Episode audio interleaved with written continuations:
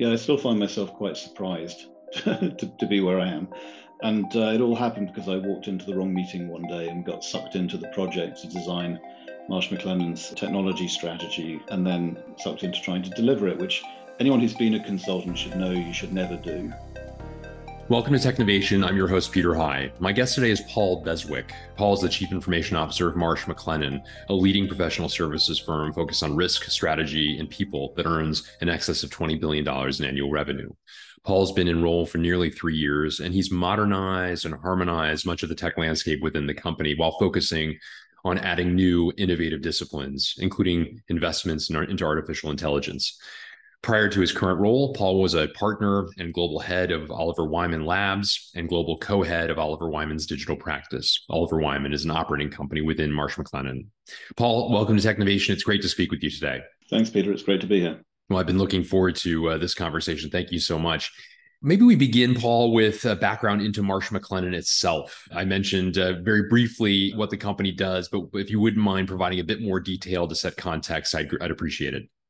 Sure. Um, it's an organization that's slightly difficult to describe, but broadly, a professional services firm with four major units Marsh, the world's largest insurance broker, Mercer, uh, leader in human resources, benefits, and investment consulting, Oliver Wyman, which, as you mentioned, is a firm that I joined out of university a long time ago, strategy consulting firm, and Guy Carpenter, uh, which is in the fascinating uh, but probably slightly esoteric business of reinsurance broking interesting, uh, diverse array of businesses, as you say. Um, talk a bit about your purview as chief information officer, uh, if you would. So I lead the uh, technical teams across the entire enterprise and all of those businesses. That's actually a fairly new development in terms of how we've been organized. Um, when I came in and took on this role about three years ago, um, we were really starting the process of bringing uh, what had been business unit specific technology organizations together into one overall organization. Prior to that, we'd had different teams by business, but with a shared infrastructure and security organization in the middle. So it's been an interesting journey uh, trying to forge one team out of what were quite independent teams before. Yeah, I'd, love to understand a little bit more of that journey. You mentioned the opcos, big consequential businesses, each of them some slight variations uh, in terms of what they do. Some some more more significant than others. Talk a bit about that transition from uh, what might be referred to, I suppose, as a decentralized or or more federated model to one at least that has more influence from the center and, and with a cognizance of where possible greater levels of commonality. Can you talk about some of the the changes that that have enabled that um, and, and ensured that it's been done in a way that's been respectful of the differences of the the the the, the opcos as well? Yeah, I mean, as you can tell from the description of the different companies, they do fairly different things uh, the need to make sure that we're bringing the right expertise to support each of those businesses has been very much forefront in my mind. You're always dealing with a trade off between relevance and scale efficiency um, when you think about an organizational model like this. And there are parts of what we do where the relevance takes priority, and there are parts where the scale efficiency uh, trade offs are relatively stronger. So we ended up designing a hybrid model we still have CIOs for each of the businesses. I think that's an important part of making sure that the strategy and the application of technology to that strategy starts with the business and that we don't end up um, dictating the strategy of our business units from the center. I think that's a terrible place to end up being. But to then really create the capabilities centrally to make sure we're taking advantage of all of the scale that Marsh McLennan has, and to be able to use that to bring an increase in cost efficiency for sure, but also, and probably more importantly to me, speed, efficiency, simplification, and all those things that help us move faster and help our businesses compete more effectively this notion of IT velocity, uh, a term of yours, similar to what you've just said, but put a different way, uh, as you have put it elsewhere. Talk a bit about um, some of the factors that go into increasing that velocity, since that is one of the key uh, metrics, it sounds like, in determining whether or not the organization is successful or not. Yeah, I mean, I fundamentally see that as my primary job uh, is to drive that velocity up. And we do a lot of work on trying to understand what slows us down, how we get tangled up in our own processes, where there's bureaucracy that's unnecessary, where we fail to engineer solutions to problems that we can engineer solutions to that can just help things move um, significantly more quickly. And a huge chunk of where I spend my own time, beyond obviously my responsibilities to keep the firm safe, make sure we deliver projects, etc., across the organization as a whole, is really focused on trying to change the efficient frontier between speed, agility on the one hand, and security, compliance, robustness, resilience, etc. on the other. Um, so we've done a lot of work on things like building out a platform strategy, building out template projects, having pre-agreed patterns that we can deploy very quickly, taking a lot of the sort of policy and compliance and non-functional aspects of every project that we do and really streamlining those and helping provide people a sort of a roadmap through that stuff one of the things I guess I've learned as I've come into this job is just how important understanding some of the organizational dynamics are and the points of inefficient but stable equilibrium that exist in organization structure that tend to lock you into patterns that are relatively inefficient and thinking very deliberately about how you break through some of those things. Very interesting. I, have been fascinated through through past conversations of ours as to how much thought you've put into this and the work that you and the team have put uh, into ensuring the organization can in fact deliver that. Paul, it's interesting as you continue to as as you've spoken about some of the changes afoot that you've ushered in. Um, it makes me think a little bit about the cultural implications of what you have put in place. And obviously, yours is fundamentally a people centric business. Talk about the ways, the methods you've used uh, to ensure the culture comes along and perhaps has been pushed in new directions as a result of some of the changes you've described. Yeah, it's been an interesting journey for me, having never managed a team of this size before. How to actually influence and shape the culture of that team was something I had to figure out. Because we brought together a number of different teams, they all had their own unique cultures. I read somewhere uh, an old HBR article, and I'm afraid I can't remember the author, that support functions tend to fall into one of two default cultures the imperial culture that tries to say, you know, this is the way, this is my way, everyone will follow it uh, or the servile culture, which is um, essentially waiting to be asked what to do and then we'll run off to try and execute it. We had parts of our organization that had each of those two. And when they met, it was a little bit um, ineffective and, and confrontational. So we needed to set a new culture for a new team. We needed to pay respect to the cultures of the teams that existed before. And uh, we needed to forge something that was going to be common and would be a basis on which we could get a very different level of collaboration. So we actually ran a process of gathering ideas from everyone across the team to do that. Use that to set some pillars of the overall MMC tech culture. And then drove a lot of work behind that to sort of level up to a new culture that was uh, more collaborative, more ambitious, um, and so on. I did a few things though on the communication side to really help reinforce that. One of the interesting things about technology organizations is they don't talk in a, in a sort of widespread way very much. And so I had a little bit of a strategy early on of dominate the airwaves, talk more from my position and centrally about what we were doing than anyone else was, so that those messages were the ones that dominated. We stumbled across an idea, um, Scott Gilbert and, and I, about um, when the pandemic hit of having a weekly hangout. And every Friday morning at 8.30, we would have just an open Zoom invite. Anyone in the team was welcome to join. And the two of us and someone, and now just me and someone, would have a chat for half an hour about life, their career, uh, what they're doing at the weekend, things that excite them, you know, whether they're going to watch Barbie or Oppenheimer, whatever it might be, uh, with no preparation. So very casual and low key. And we've consistently for three years had about 400 people turn up to that every single week. And that's a great way of both showcasing the wide range of people and backgrounds and interests that we have across a big organization and a way to get some of those messages in um, to the most engaged and probably most influential parts of the organization. Um, so things like that have really helped as well. I think we've very much forged a culture now that does feel like we look to the rest of the organization for solutions. Whereas before it was very tower or business unit focused in terms of where people would talk to. The, the other part of it, I think, is I reach down quite deep into the organization um, myself. So I will have a number of side projects going on at any point in time, which could be with, frankly, anyone in the organization.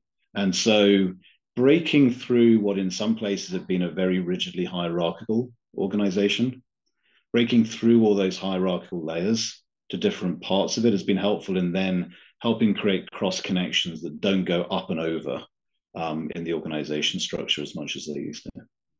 I wanted to also talk a bit about how you think about innovation. Um, another another key element uh, to what you and the team do is is deliver the art of the possible, so to say. And I'd love to get into some examples in a moment. But more generally speaking, uh, how you think about organizing the team or portions of the team, as the case may be, with an eye towards new innovations that might might further speed up uh, the the pathway toward, towards delivering value.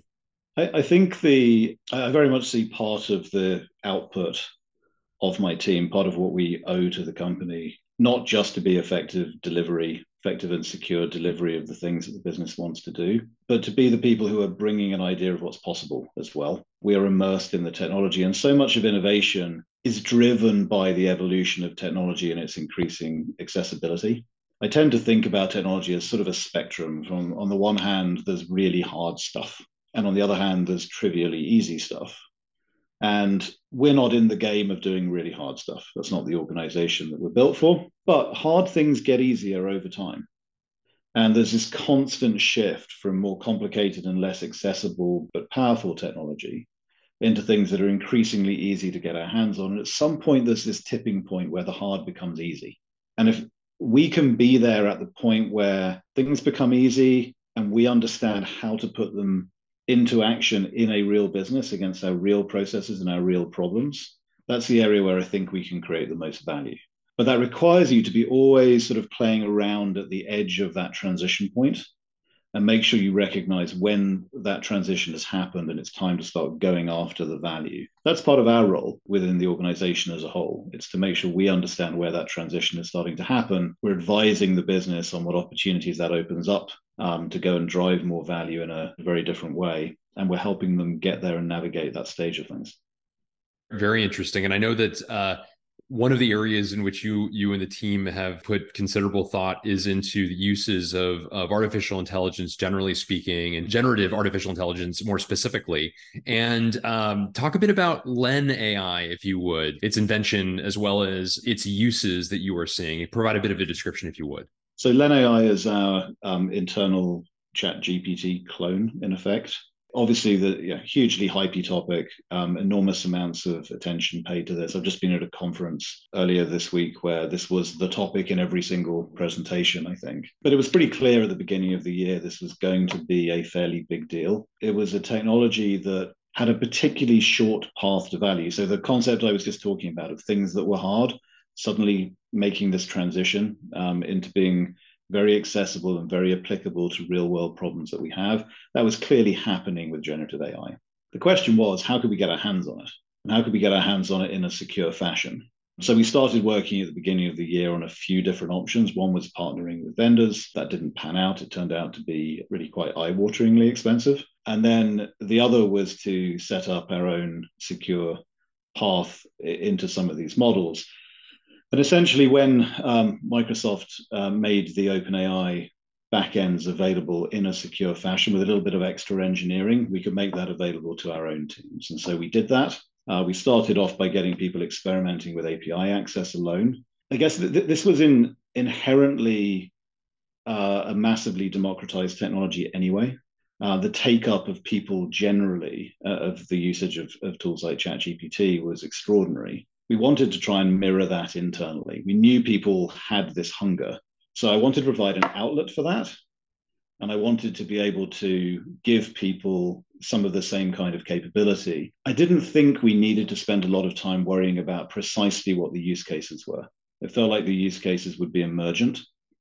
So, very quickly after we had access to the APIs in a secure fashion, we created um, the chat interface on top of that, which is what we call LenAI. Actually took us uh, about a day and a half to put the first version up to a pilot group of people. That was really the push for the summit of a lot of work we've done over the last number of years on things like velocity to put us in a position where we could do things like that quickly.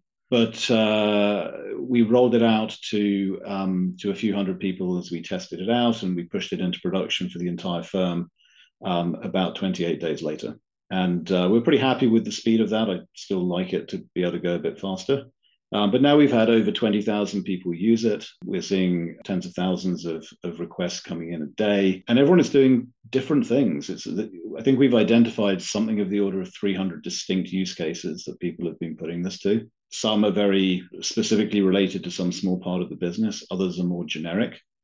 But we've been keeping an eye on that, capturing that information, and we're using that to then drive our build out agenda um, for some of the things that are going to be more scalable implementations of this.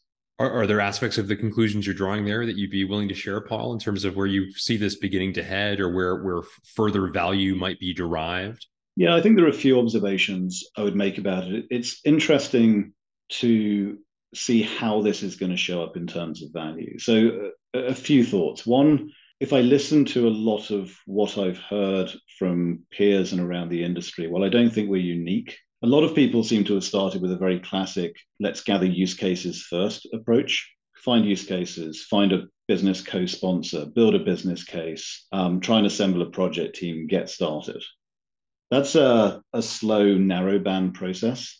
And it requires working through a lot of organizational roadblocks that have been put up to stop exactly this sort of thing um, from happening. And um, by going the other way, and driving something more generic out and flushing the use cases out, I think we've got further faster. What are we seeing? Uh, so we added a couple of extra capabilities into the basics, internet search, document upload. Uh, we do a lot of work with documents. So there's lots of stuff people are doing with document summarization, with um, data extraction from documents, translation um, between languages, which these tools are actually very good at, email drafting, particularly people for whom English is not the first language, when we're a business that largely operates in English, a lot of people are using it just to tighten up their communications and, and streamline things. Certainly in my team, lots of people are writing code with it. I think it's a nice little snippet that parts of LenAI were written by LenAI as we built out the capabilities later. And we're now at the stage where we're starting to introduce more tools for LenAI to use, including calculators, stock price lookups, weather lookups, the ability to query databases, the ability to pull news sources and things like that, that start to get more into you know, heavyweight work that we do around the organization all the time. The problem with a lot of this stuff is that it mostly falls into the category of generally helpful background productivity improvement.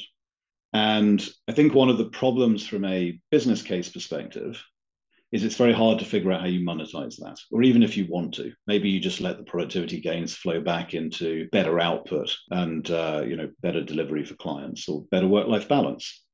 There are, however, clearly some use cases where you can see transformation of various processes that we would run through today and would be fairly manual, where we can um, really divert resources into much more high value added work and those are starting to spin out. And so a lot of it's around things like document ingestion and processing and data extraction, cross mapping data from one data source to another, one data structure to another, turns out to be a, a pretty um, tractable problem as well.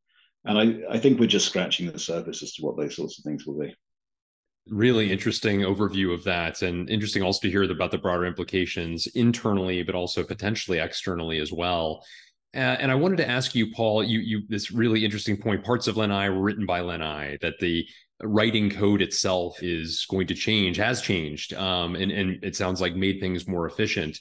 Do, do you have a thought process yet as to how you feel like this will change IT organizations like your own in terms of skills where humans ought to be leaning towards and perhaps away from, based upon some of what you're learning here, or is it too early to uh, to decipher?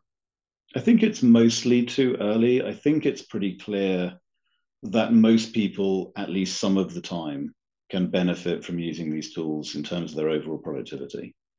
I think it's true that software engineering is one of the places where that's particularly true. What I think we're seeing at the moment is that the more down in the detail you are, the more you're operating at the level of you know a function or of a module or of a test, the better the tools are and the better suited they are to the work that's being done. But like a lot of things, it's taking away certain type of work and it's putting more of a premium on other types of work. And so I think a lot of the stuff that's about solution architecture at an overall level remains something that is a higher level skill that this stuff is not going to intrude on for a little while. so, like most things, it'll change the nature of how work's done from the bottom up. I, I mentioned in introducing you that uh, you were the global head of Oliver Wyman Labs, uh, the global co-head of Oliver Wyman's digital practice. You were a, a, consultant within Oliver Wyman, as you mentioned, since graduating from university. Um, I wonder if you could talk a bit about the advantages of your pathway to becoming chief information officer, which you would certainly know by now is very unusual. Uh, many many CIOs were once consultants. Rare is it uh, that they were consultants almost up to the point where they became CIO. You did have a, a brief period of being a deputy uh, uh, alongside your your predecessor, but but in essence, your entire career as a consultant, a leader uh, of of a consequential practice. Talk a bit about your own reflections of the advantage of doing your job now, based on your experience getting there. Yeah, I still find myself quite surprised to, to be where I am. And uh, it all happened because I walked into the wrong meeting one day and got sucked into the project to design Marsh McLennan's um, technology strategy um, with uh, Scott Gilbert, who was my predecessor, and then sucked into trying to deliver it, which anyone who's been a consultant should know you should never do. You should never both write the strategy and take responsibility for delivering it. It's certainly been very helpful in a number of indirect ways. I've been in executive committee rooms and boardrooms since my 20s. And so it makes operating in, in that sort of area very comfortable um, which I think uh, isn't always true if you've gone through the ranks. I think I bring a, a, a, different perspective coming from having seen how lots of different companies approach problems and get a sense as to what's common and what's different between them. I think there are characteristics of the way this job is set up and the way that I've designed my own role that are well suited for my background. And there are other types of roles within the organization I think I would do less well. I think there's a good match between the type of transformation agenda we're going through, which is heavily focused on get the right organization, build the right culture, drive velocity, drive simplification, find sort of structural underlying levers that we can pull that level everything up, which I'm well suited for. There's a lot of stuff that we do within the organization where I think I'm glad that I have the leaders I have in those roles because I think they'll they're doing those jobs much better than I ever could so I think it, it's it's sort of swings and roundabouts probably in terms of what skills it, it brings.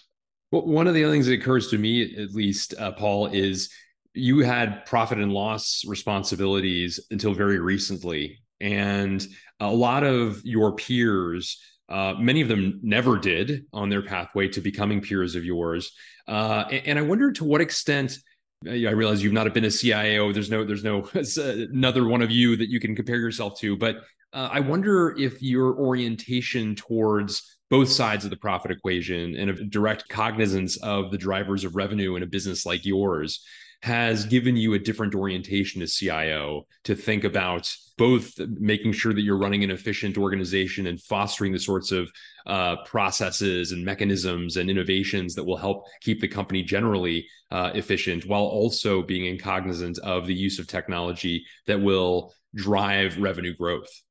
Yeah, I think there's probably something in that. I mean, I was uh, um, not just running a practice, I was a revenue driving client facing partner for um, the vast majority of that time. And that probably does influence a number of things. I, in particular, when it comes to designing the right organization structure, I have a strong empathy for the feeling the business might have of feeling disconnected from influence over technology strategy. And that probably comes from being on that side of the fence for so long. I think the other thing, which is more a characteristic of Oliver Wyman's culture, Oliver Wyman for a long time had a value uh, that it called anti kudzu.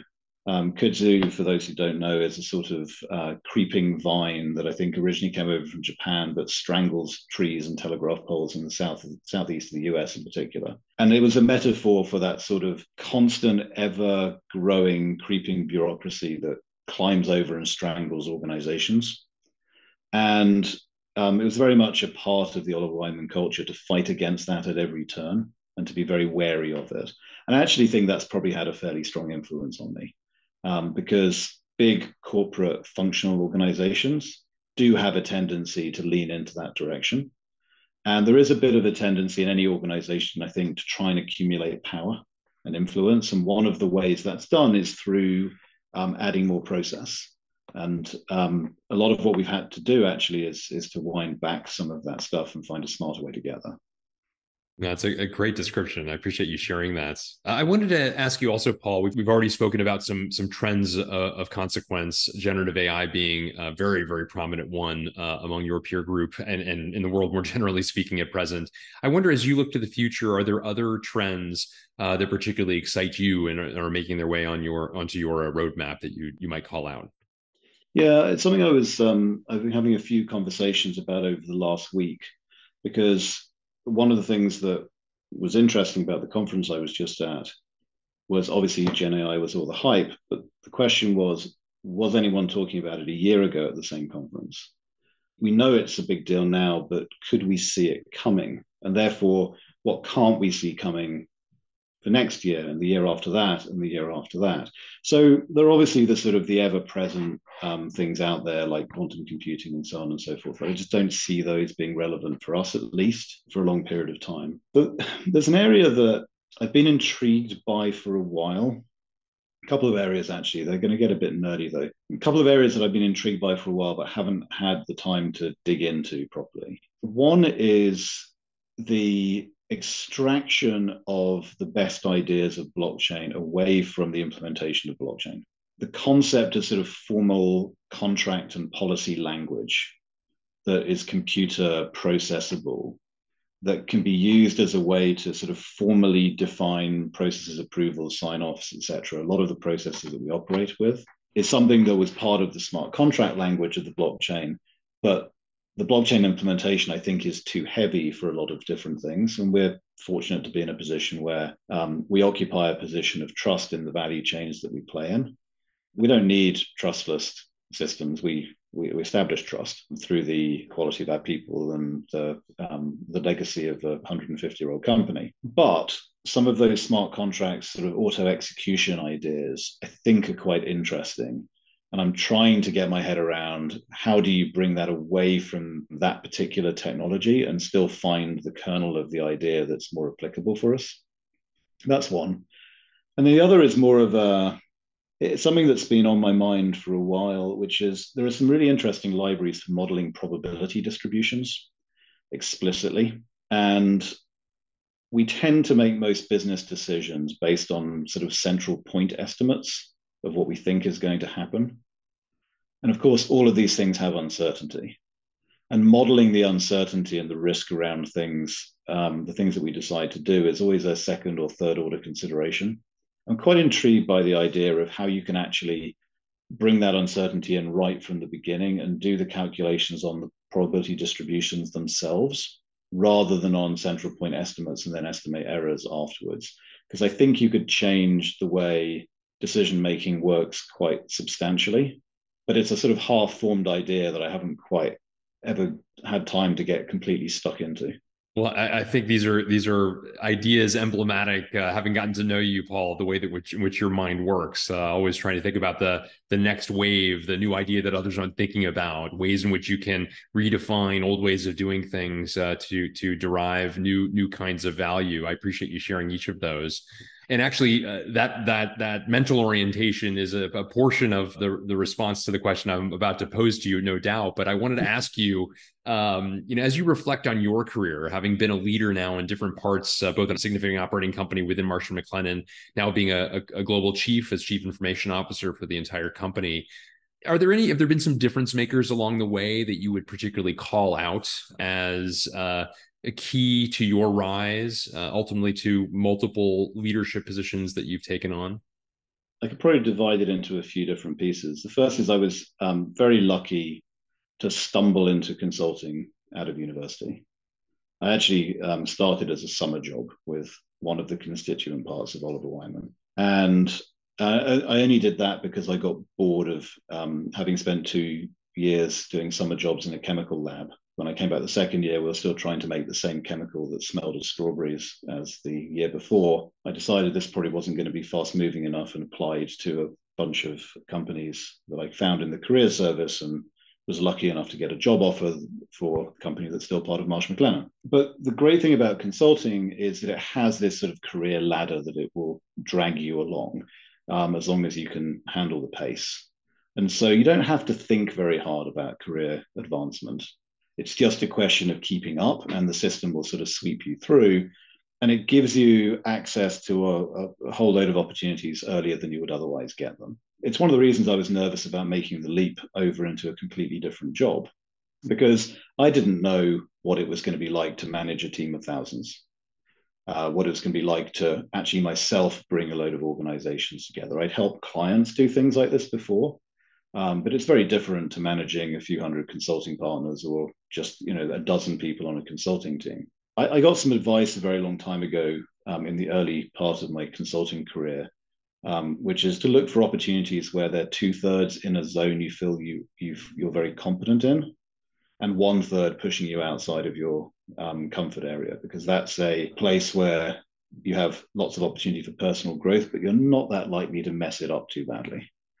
Um, and I think you know this job ended up being like that. But there are also some other characteristics. I I tend to um, like to dive deep into things and really make sure I understand them. Um, I still code um, weekly at least, and um, I find that it's much easier to think about how we can make life easier for the developers, how we can make project delivery faster and smoother when it's something I'm actually a customer of myself. Not only that, it also, I think, helps the organization when they know that I'm a customer um, to see that as an important thing that you know we want to do really well um, because it's not behind the scenes of the behind the scenes work. It's you know it's front and center and drives a huge amount of recognition as well. So I think that's been a been a helpful skill for me uh, as well. I, I like to um, I, you sort of noted it. I like to challenge how things are done, regardless of how long the conventional wisdom has stood. I'm often wrong, um, but sometimes I'm right, and I'm okay with that. Um, and uh, I look to my team to keep me on the straight and narrow, which they uh, which they mostly do, and I very much appreciate. I, I, so many fascinating aspects of what you said. One, I, one I'd love to just double click on for a moment, if you don't mind, is that you continue to code. Uh, may I ask the sorts of things? I'm sure it's in a variety of different directions, and perhaps in some cases also uh, for personal use of one sort or another. But uh, if there's a way to typify what draws you in and when, I, would be interested to understand further about uh, how you incorporate that into your your routine. I tend to do it for something that I have a half-formed concept of but I want to make sure I really understand properly. And uh, you know, what's driven a lot of that recently has been generative AI. So I got stuck into that very directly a, a lot over the last few months. And actually, it's been a, a round of a few phases of that. It was the early stuff to understand what these models can do by doing stuff with them. Um, it was how you could make them into a more useful tool by playing around with the idea, for instance, of vector databases, storing context that can be brought to a request. More recently, it's how you build tool frameworks that, that are extensible, because these end up being important sort of transition points in the value that's available, where it's hard to tell sometimes which ones are really going to be important and which ones are going to be easy. And I, I've always found that one of the paradoxes in technology is what sounds easy and what sounds hard doesn't necessarily match to what is easy and what is hard. And getting in and really getting a good feel for it myself, even in a very rough and ready way, um, really helps me stay attuned to that. So when new things come along, I tend to play around with them. I tend to try and find some toy implementation, get my head around it. But it also then helps me with the rest of the organization um, to be able to go and say, this I think we need to spend time on. And here's why I think we need to spend time on it.